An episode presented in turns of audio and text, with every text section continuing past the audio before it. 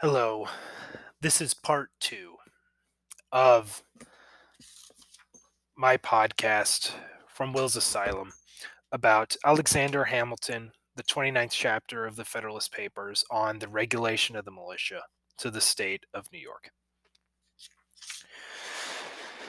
I'll continue on with the next part here. Um, always refer to part one if you want some context, but I'm just going to continue on here as if assuming that everyone, everyone, I seem like, I pretend like there's going to be people that listen to this. uh, I'll just continue on here with the next paragraph here. Thus, differently from the adversaries of the proposed Constitution, should I reason on the same subject, deducing arguments of safety from the very sources which sources which they represent as fraught with danger and perdition. But how the national legislature may reason on the point is a thing which neither they nor I can foresee. There is something so far-fetched and so extravagant in the idea of danger to liberty from the militia that one is at a loss whether to treat it with gravity or with hilarity, whether to consider it as a mere trial of skill, like the paradoxes of rhetoricians, as a disingenuous artifice to instill prejudices at any price, or as the serious offspring of political fanaticism, where in the name of common sense are our fears to end if we may not trust our sons, our brothers, our neighbors, and our fellow citizens. What shadow of danger can there be from men who are daily mingling with the rest of their countrymen, and who participate with them in the same feelings, sentiments, habits, and interests? What reasonable cause of apprehension can be inferred from a power in the Union to prescribe rev- regulations for the militia and to command its services when necessary, while the particular states are to have the sole and executive appointment of the officers? If it were possible seriously to indulge a jealousy of the militia upon any conceivable establishment under the federal government, the circumstance of the officers being in the appointment of the states ought at once to extinguish it. There can be no doubt that this circumstance will always secure them to a preponderating influence over the militia. In reading many of the publications against the Constitution, a man is apt to imagine that he is pursuing some ill-written tale or romance, which instead of natural and agreeable images, exhibits to the mind nothing but frightful and distorted shapes, discoloring and defiguring whatever they represent and transforming every single thing it touches into a monster.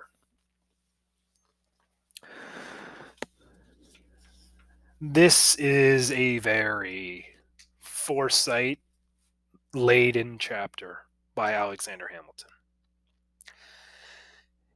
He talks here about how some people are bringing up against this idea of the local militia and the right to bear arms, that the people,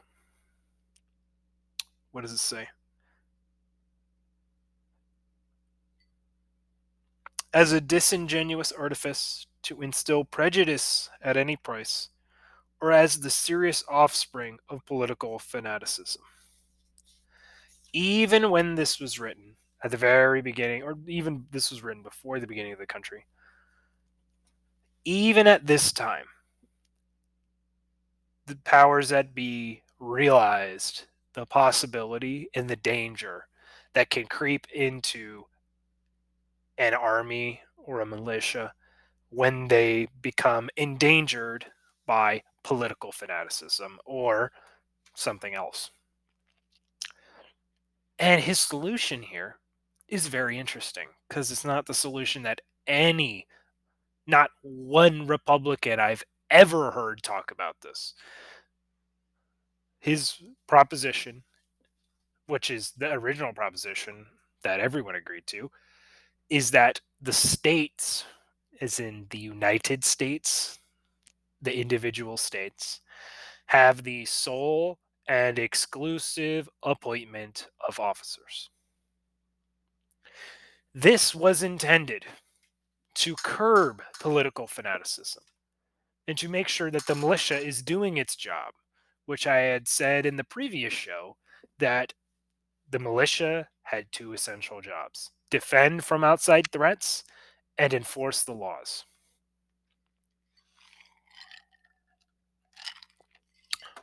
We see our current political fanatic gun nuts. Are they doing either of those? We have a police force. We don't need you to enforce the law. I'm sorry, we don't. And guess what? You're not anywhere near as powerful as the army, so you might as well give up on that battle. You're not going to beat the U S branches of military. I'm sorry. You and your little Alabama group of weirdos with your A R fifteens aren't going to beat the federal government. That's just a fact. It's not going to happen. I'm sorry to break it to you, but this whole "we need in case our government rebels against us," which it does talk about that, as I said in the last episode. If a national army tries to take over the local militia, you have the right to fight back. But guess what? Uh, that that already came and went. We're way past that now. Well, you, you're going to go fight the army? They're going to destroy you. They've got tanks. What do you got? A Ford F one fifty? You really think you have a chance against these guys? No, of course not. It's ridiculous. The whole reason, I, I would even argue, between the National Guard and the police force, we have almost no, re- we don't even need militias. Therefore, the whole point of the right that they love so much is not even existing anymore. We could almost do without guns. Why does anyone other than a police officer really need a gun? Now, I understand there are legitimate uses for firearms, like hunting. If you live on a farm, there's a lot of scenarios where you can legitimately own a gun, and I wouldn't have a problem. But why does an individual American need, not just, you know, I'd like that. No, no, no, no. They, it's so, it's a sacrament to them. Guns are a sacrament. It's not, oh, I would like to have this. No, no, no. They must have their A R fifteens. If you want to go hunting, go hunting. Hunting rifles, in terms of mass destruction of people, aren't that dangerous. Handguns, much more destructive. A R fifteens, much more destructive. The whole purpose of having these rifles was to form a militia under the governance of the state. If you have lost that, then you don't really have a leg to stand on anymore. You just like guns because it's sort of like a show of power, and it's sort of a virtue signal in a way. You're saying, I'm more American than you. I care about freedoms. You guys don't care about freedoms. You only care about your liberal nonsense. Or maybe, maybe, you're not really very, uh, maybe you gun nuts aren't actually that uh, faithful to your founding documents as you think you are. It's just a virtue signal. And, and the right wing constantly, constant. Oh, or you guys just virtue signal, blah, blah, blah, blah, blah. Okay, whatever, dude. Both sides virtue signal to until the cows come home. The left side makes you want to think that they're all nice and cuddly and that, yeah, we're accepting of everybody and whatever, until you disagree with them slightly, and then all that goes right out the window. But the same goes for the right wing. They're all about freedom and democracy and liberty until you start pushing policy they don't agree with. And then they start taking out guns on you. It's actually crazy. Do you actually love democracy? I, this is a real question. Do you actually love democracy if, as soon as you start not getting your way, you resort to violence? Is that democracy? Because it doesn't sound like you actually believe in our system. It sounds like you just want to get what you want to get. Which, congratulations, you're not any more moral or more virtuous than any other political political group that has ever existed. I'm sorry to break it to you. You're not more moral. You're not better than them. You're the same, if not worse.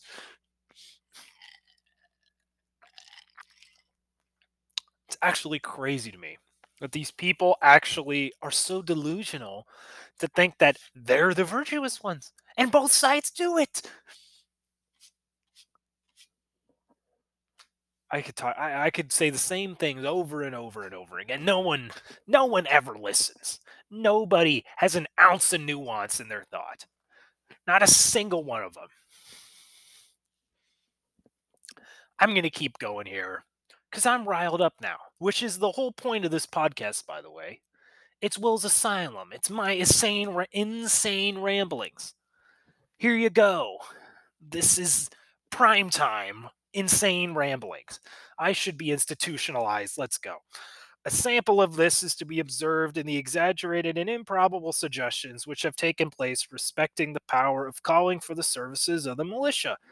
That of New Hampshire is to be marched to Georgia, that of Georgia to New Hampshire, of New York to Kentucky, and that of Kentucky to Lake Champlain.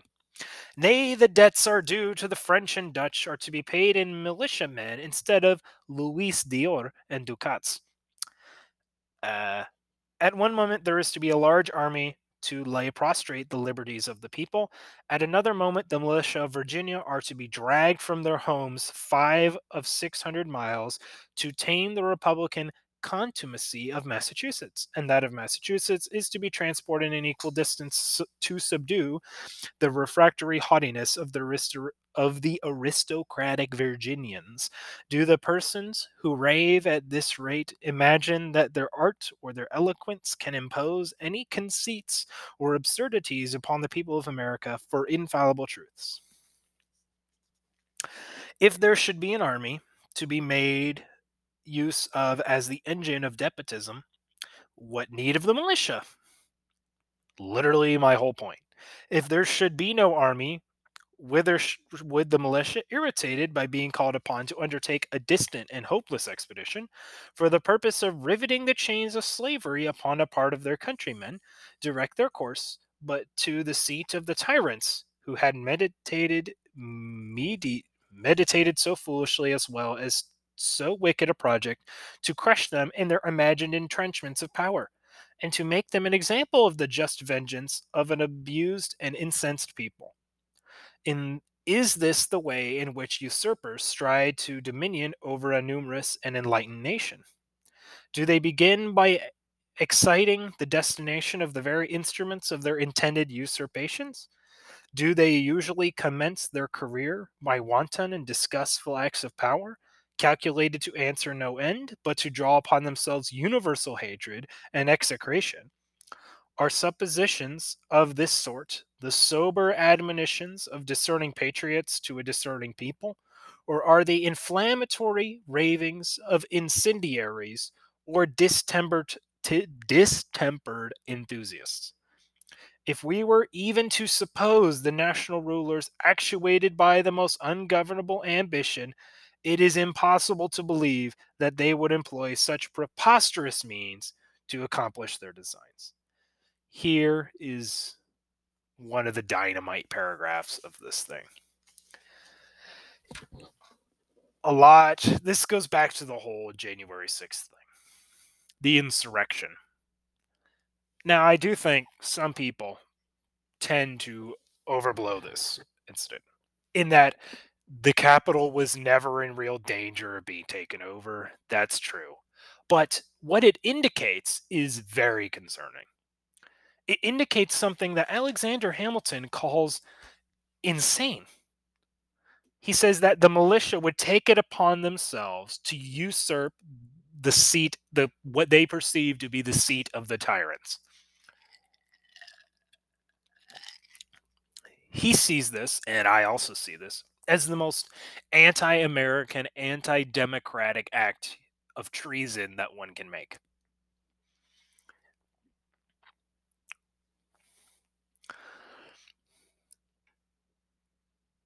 Here we go.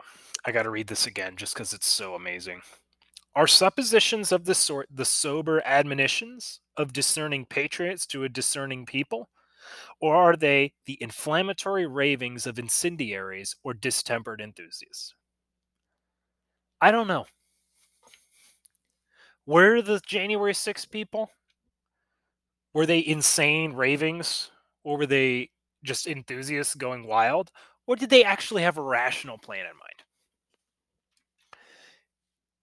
Just recently, as in yesterday, I saw interrogation footage from one of the January sixth rioters slash insurrectionist people.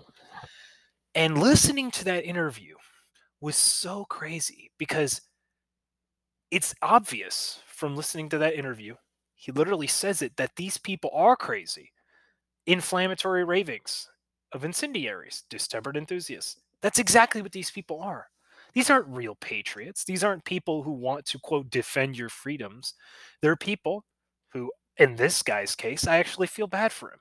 He was manipulated by right-wing press and Alec, can't say that, in uh, Lord Voldemort's show. He was manipulated by those types of things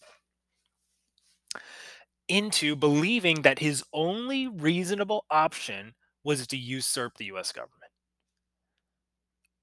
And this guy simultaneously claims to be a great American and a great patriot.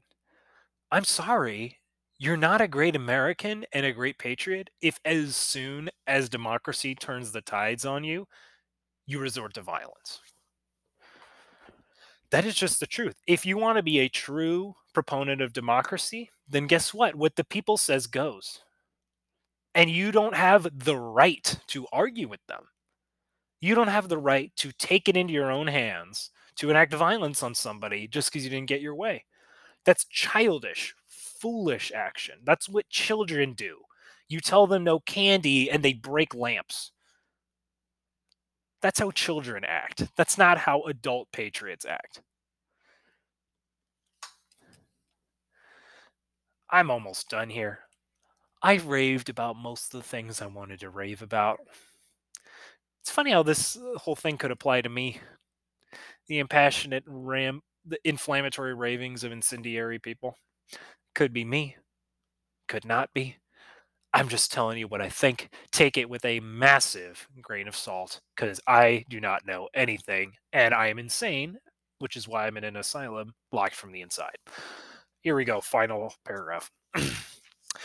In times of insurrection, wow, literally predicts it, or invasion, it would be natural and proper that the militia of a neighboring state should be marched into another to resist a common enemy, or to guard the republic against the violence of faction or sedition. This was frequently the case in respect to the first object in the course of the late war, and this mutual succor is indeed a principal end of our political association.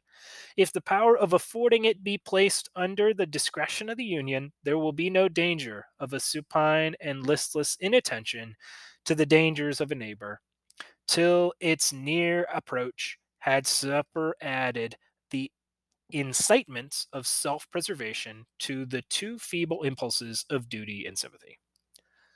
So this final paragraph just says, if an insurrection or an invasion would to happen, the militia, which is what these people think they are, is supposed to come stop them. If the militia is causing the insurrection, who stops the militia? This just goes to show you, not one of them truly understands what they're even out to do or what their rights are. It's very clear. If you want to have guns, you want to wield them, you want to have a militia, guess what? You have to be under the authority of the state. You must have an uh, officer exclusively appointed by the state. None of these right-wing, insane, borderline terrorist groups have this, and they claim to be patriots. I think after reading the Federalist Paper, chapter thirty-nine, chapter twenty-nine, just finished the entirety of it in two parts here, it is very, very clear that in the eyes and the minds of our founding fathers, they would look at this sort of behavior as un-American, undemocratic, irrational, and disgusting. All right, I can breathe out a little bit here. All right, that's about all the thoughts I have on that. I would like to go to a programming note here. Um, my goal is to do current events slash easy stuff. I would consider this a pretty easy topic because eh, it's kind of obvious. I mean, if you anyone, I grew up reading all kinds of American history, and I was always bothered by things because nobody reads. Nobody reads. Nobody cares about the facts. So I literally decided, you know what? You know what? I'm going to spoon feed these people, which not saying everyone listening is these people I'm talking to, but, you know, maybe you could share it with somebody who uh, thinks that they're an American and a, dem- and a democratic person. Uh, I decided I'll, I'll personally read it to you and spoon feed it to you in thirty minute chunks so that maybe, just maybe, I can get through to one of these idiot gun nuts. All right. I said I was going to the programming note and I went on another rant. Well, guess what? That's that's Will's Asylum for you. All right. Um here we go. Programming note. I'm going to try to alternate weeks between doing current events slash easy things to talk about and more complicated, more uh in-depth philosophy shows.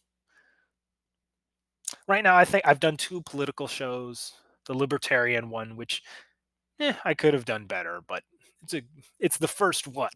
What, you, you, you're going to kill me or what? All right. Second one, I'm very happy with this. I read through an entire document that I find to be very important and very enlightening. Ironically, enlightenment. So, so I'm going to try to alternate weeks between a philosophical topic and a political topic. Obviously, that might change if something crazy happens. Um, I think uh, I might even do a book analysis of a book. I'm not going to one hundred percent say I'm going to do this because it's quite an undertaking, but I'm going to read uh, The Dialectic of Enlightenment, which I have read parts of on P D F, but not the entire thing. So if I can get through that, then I will have a full, hopefully, probably two or three, probably actually, it'll probably end up being more than that, but a couple of shows on uh, the Dialectic of Enlightenment, the, which is a book coming out of the Frankfurt School, talking all about how Enlightenment thinking is inherently totalitarian and that that, quote, age of reason that it ushered us into is really the age of irrationality. And how even mystical religions accomplish things better than our current rationality. So it's anti-Western. I love anything anti-Western. Um, I think that's the end of my programming note. Um, yeah, this was Will's Asylum on the Federalist Paper twenty-nine. By Alexander Hamilton on the, the role of guns and uh, the militia in regards to the state. If you have any questions or suggestions, I don't know how you can contact me. I don't know how this works, but if there's a thing that you can do that on, then do that.